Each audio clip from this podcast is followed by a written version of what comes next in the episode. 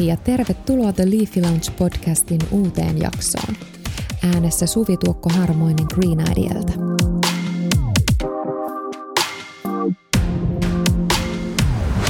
Tänään syvennymme pihasuunnittelun peruskäsitteisiin, jotka auttavat luomaan upean ja toimivan ulkotilan.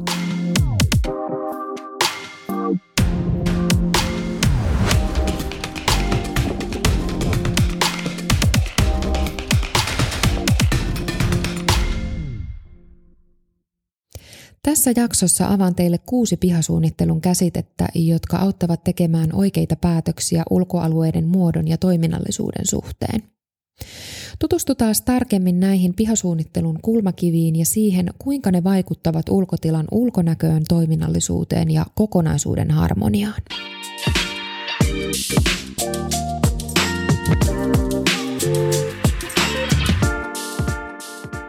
Pihasuunnittelun ensimmäinen ja olennainen vaihe on se pihan muodon hahmottaminen. Tämä on ikään kuin se suunnittelun sydän, joka antaa elämän sille ulkotilalle. Et muoto toimii perustana kaikille suunnittelulle ja sillä on tosi suuri merkitys siinä, miten sitä pihaa tulevaisuudessa käytetään ja millaisia mahdollisuuksia suunnittelijalla on luoda siitä tilasta toimiva ja kaunis kokonaisuus. Et muoto määrittää sitä pihan tyyliä ja toimii ohjenuorana niin pihan toiminnalle kuin yksityiskohdillekin. Ilman sellaista selkeää ja toimivaa muotokieltä piha voi vaikuttaa aika sekavalta ja näyttäytyy vähän sellaisena jäsentelemättömänä. Et muodon tehtävä on jakaa tilaa eri osiin, yhdistää niitä alueita toisiinsa ja luoda sellainen vahva arkkitehtuurinen pohja. Et ilman sellaista toimivaa muotokieltä se piha voi vaikuttaa vähän kaoottiselta ja epäjärjestäytyneeltä. Usein pihaa suunniteltaessa lähdetään vähän turhan innoissaan sijoittelemaan puita ja pensaita tänne ja puutarhalampea tuonne ja sitten sen jälkeen ihmetelläänkin, että miksi tämä kokonaisuus ei näytäkään niin hyvältä kuin mä aluksi ajattelin. Et moni sortuu laiminlyömään sen muotokielen tarkemman suunnittelun jo siinä alkumetreillä ja huomaa virheensä sitten viimeistään silloin, kun ne pihalle sijoitetut elementit ja toiminnot tuntuu irrallisilta ja se kokonaisuus vähän sekavalta. Et tässä kohtaa kannattaa siis olla tosi tiukka itselle ja miettiä ihan rauhassa pihan pohjalle se muotokieli, jota voisit myöhemmin lähteä koristelemaan sinne halutuilla yksityiskohdilla. Et se muodon harkittu määrittely toimii pohjana kaikelle sille muulle suunnittelulle. Ne rakenteet ja pintamateriaalit ja kasvillisuus, ne on kaikki tärkeitä osia siinä suunnitelmassa, mutta ne ei voi yksinään muodostaa sellaista toimivaa ja harmonista kokonaisuutta. Et kun pihaan saadaan sellainen selkeä ja harkittu muotokieli, niin se on avain kaikkeen siihen, mitä se piha tulee olemaan ja ilmentämään.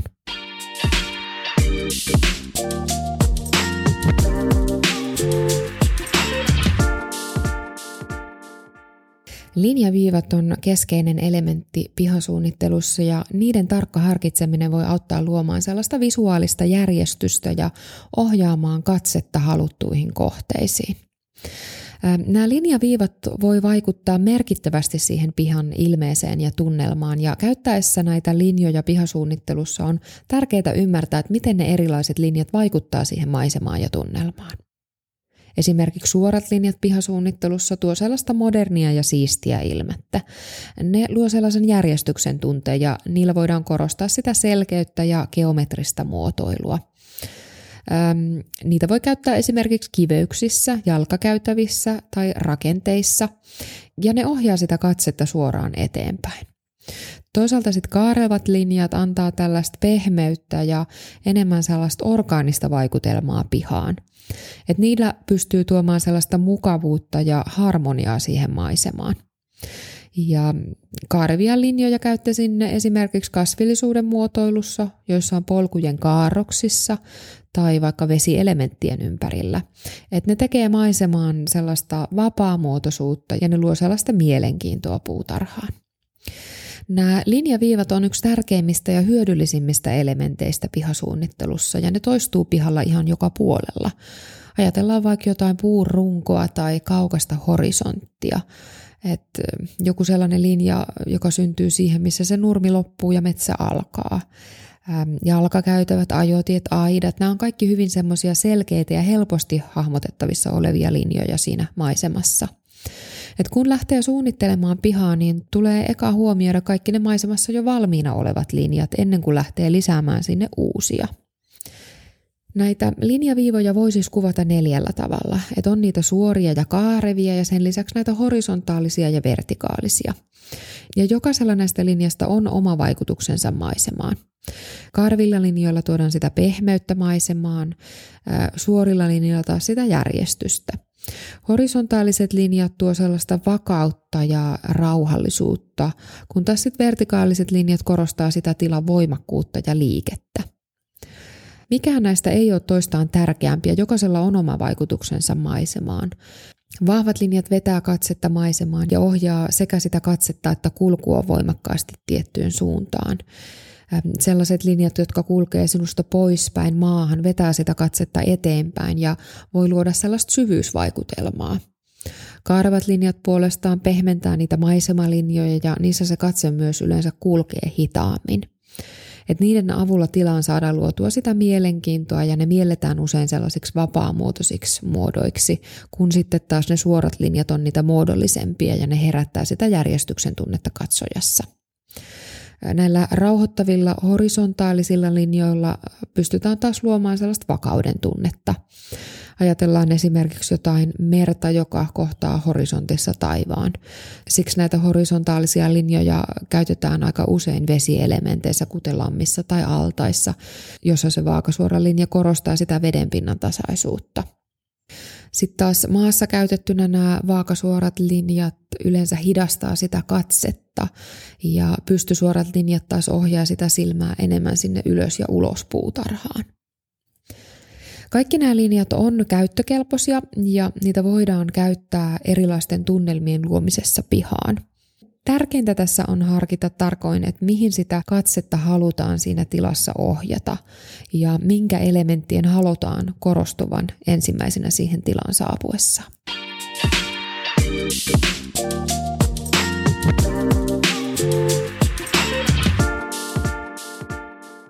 Mittakaava on ehdottoman keskeinen tekijä pihasuunnittelussa ja sen ymmärtäminen ja hallitseminen on avainasemassa sen kauniin ja toimivan ja tasapainoisen pihan luomiseen. Mittakaava viittaa siihen, miten ne eri elementit pihasuunnitelmassa suhteutuu toisiinsa ja ympäristöön.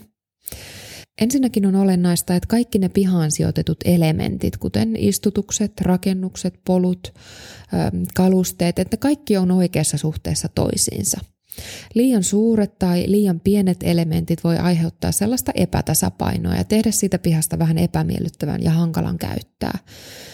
Esimerkiksi joku liian suuri terassi voi tuntua ahdistavalta pienellä pihalla, kun taas liian pienet istutusalueet saattaa näyttää tosi epäsopivilta suhteessa siihen rakennukseen tai muuhun ympäristöön.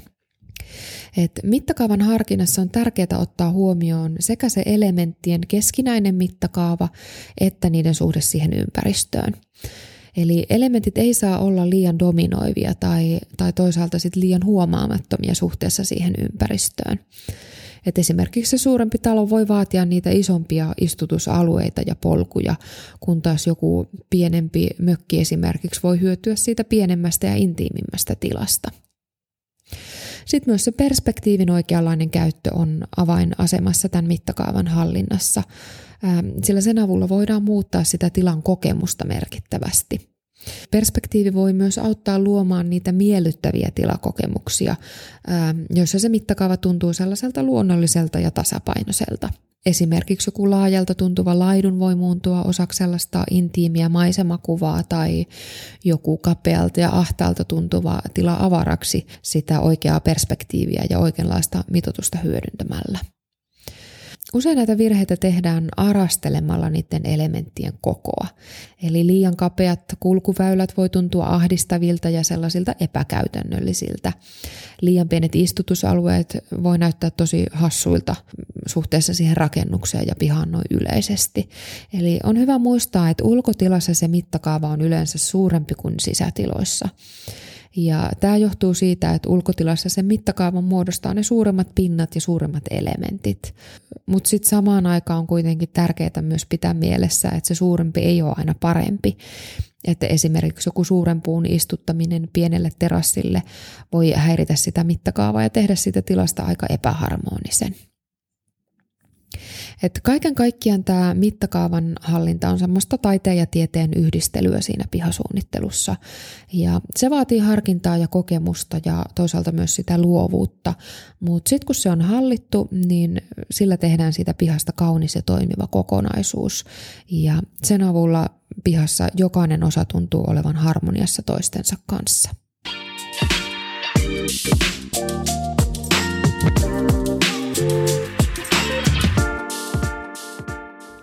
Pihasuunnitteluhan ei rajoitu pelkästään sen maanpinnan tasolle, vaan kolmiulotteisuus on tärkeä ja monipuolinen näkökulma pihasuunnittelussa.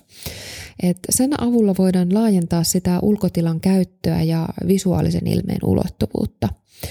Eli se tarkoittaa sellaista tilan hyödyntämistä korkeussuunnassa ja voi tarjota siihen pihaan lisää toiminnallisuutta, esteettisyyttä ja sitä mielenkiintoa. Mutta toisin kuin sisätiloissa, joissa lattiat, seinä ja katto on valmiina, niin ulkona se kolmiulotteisuus täytyy rakentaa. Lattiapinnat voi koostua erilaisista pintamateriaaleista, kuten kiveyksistä, laatoista tai vaikka nurmikosta. Ja ne tarjoaa sellaisen perustan ja käytännön toimivuuden siihen ulkotilaan. Seinäpintojen avulla taas voidaan tuoda sellaisia tilaa jakavia elementtejä, jotka antaa suojaa katseelta tai tuulelta ja lisää sitä yksityisyyttä. Ja tämä voidaan saavuttaa niillä näkösuojarakenteilla, aidoilla, muureilla tai ihan vaan vaikka kasvillisuutta käyttämällä. Että aidanteet ja kasvimassat voi toimia tällaisina esteettisinä ja toiminnallisina seinäpintoina ja erottaa niitä eri alueita toisistaan ja samalla tarjota sitä visuaalista mielenkiintoa.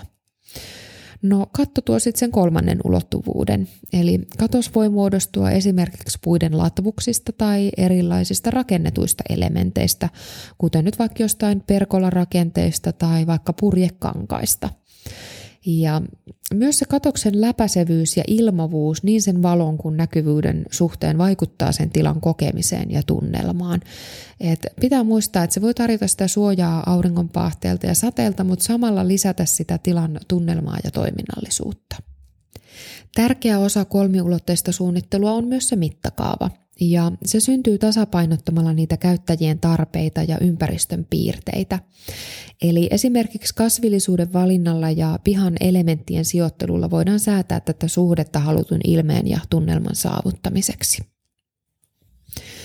Kokonaisuudessaan tämä kolmiulotteisuus antaa pihasuunnittelulle sellaista syvyyttä ja monipuolisuutta. Ja se luo tilan, joka houkuttelee tutkimaan niitä pihan eri tasoja ja nauttimaan siitä monimuotoisuudesta.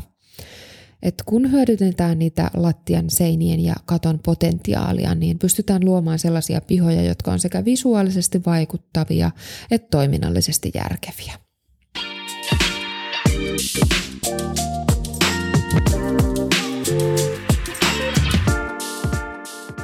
Visuaalinen tasapaino on olennainen käsite pihasuunnittelussa, joka liittyy siihen, että miten se piha näyttää yhtenäiseltä ja harmoniselta ja miellyttävältä katsoa. Tämä tasapainon saavuttaminen vaatii tarkkaa harkintaa niiden elementtien, värien, muotojen ja niiden sijoittelun suhteen. Eli visuaalinen tasapaino luo pihaan sellaista esteettistä houkuttelevuutta ja tekee siitä toimivan kokonaisuuden. Kun puhutaan visuaalisesta tasapainosta, niin tarkoitetaan yleensä sitä, että ne pihan eri osat ja elementit olisi järjestelty niin, että ne muodostaisi sellaisen visuaalisesti miellyttävän komposition. Eli tasapaino saavutetaan niin, että huomioidaan, että ne elementit on suhteessa toisiinsa oikeassa mittakaavassa ja että ne jakautu siihen tilaan tasapuolisesti. Eli tämä tarkoittaa, että jos toisella puolella piha on joku suurempi paino, esimerkiksi joku suurempi isompi rakennus tai vaikka kasviryhmä, niin sille toiselle puolelle on sijoitettava vastaava paino tai vastine, jotta se visuaalinen tasapaino säilyy. Ja visuaalisen tasapainon luomisessa käytetään usein apuna tällaista akselia tai keskusviitettä, joka toimii sitten sen katseen kiinnittäjänä ja auttaa määrittelemään, että miten ne elementit sijoitetaan suhteessa toisiinsa. Tämä keskusviite voi olla esimerkiksi pihan etuovi tai vaikka joku suurempi puu tai joku muu huomionarvoinen kohta siinä maisemassa. On olemassa kahdenlaista visuaalista tasapainoa. On symmetristä eli sitä muodollista ja epäsymmetristä eli sitä vapaamuotoista. Tämä symmetrinen tasapaino on sellainen selkeä ja helposti havaittava. Siinä ne elementit sijoitetaan peilikuvan akselin molemmille puolille. Esimerkiksi, että toisella puolella piha on joku suurempi puu, niin vastakkaiselle puolelle voisi ottaa samankokoisen puu tai jonkun muun vastaavan elementin, joka tasapainottaa sen kokonaisuuden. Ja tämä luo usein sellaisen hyvin selkeän ja järjestelmällisen ilmeen. Epäsymmetrisessä tasapainossa ne akselin puoliskot ei ole peilikuvia toisistaan, mutta ne on silti tasapainossa ja niillä pystytään luomaan sellainen luonnollisempi ja mielenkiintoisempi vaikutelma. Tämä on siis vähän monimutkaisempi ja vaatii vähän enemmän sitä tarkempaa harkintaa, mutta lopputulos on mun mielestä aina sellainen luonnollisempi ja mielenkiintoisempi. Että esimerkiksi joku suurempi puu vasemmalla puolella voitaisiin tasapainottaa jollain kolmella pienemmällä elementillä oikealla puolella. No sitten värit voi myös toimia tehokkaana työkaluna tämän visuaalisen tasapainon saavuttamiseksi. Että käyttämällä väriä tietoisesti voidaan tasapainottaa eri puolilla olevia massoja. Et esimerkiksi joku voimakkaan vihreä kasvillisuus toisella puolella tasapainottus jollain muutamalla lämpimämmällä värisävyllä, vaikka punaista tai oranssia käyttämällä siellä toisella puolella. Eli värien käytöllä voidaan myös luoda niitä kontrasteja ja tasapainottaa visuaalisesti sitä tilaa. Tämä visuaalinen tasapaino on siis käsite, joka vaikuttaa siihen, miltä se piha näyttää ja tuntuu. Tasapainon luomiseksi on otettava huomioon se elementtien ja värien ja muotojen suhde toisiinsa ja se niiden sijoittelu siihen tilaan. Symmetrinen ja epäsymmetrinen tasapaino, ne molemmat tarjoaa erilaisia mahdollisuuksia suunnitteluun ja siihen pystytään sitten lisäämään vielä sitä visuaalista kiinnostavuutta ja tasapainoa esimerkiksi värien käytöllä.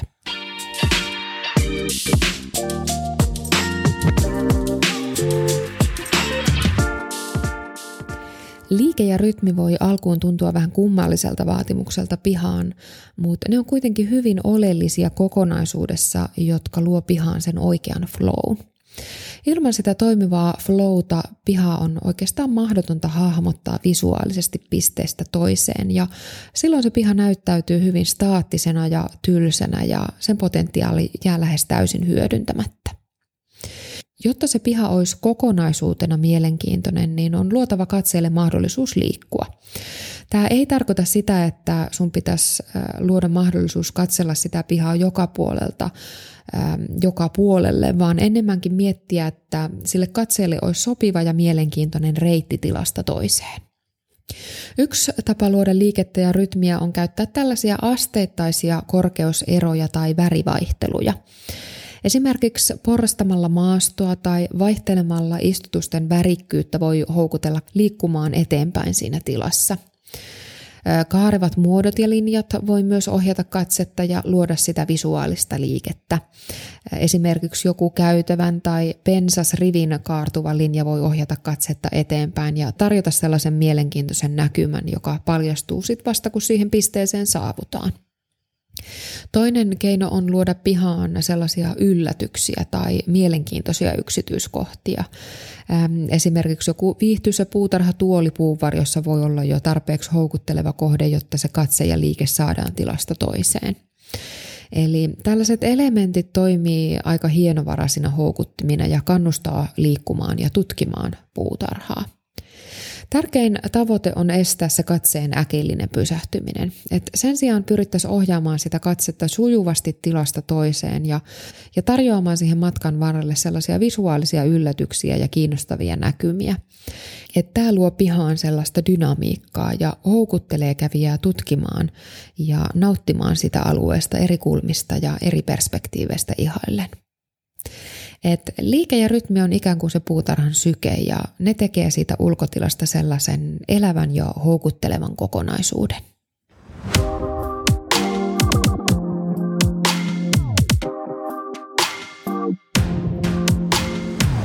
Kiitos kun kuuntelitte Leafy jakson suunnittelun kulmakivistä.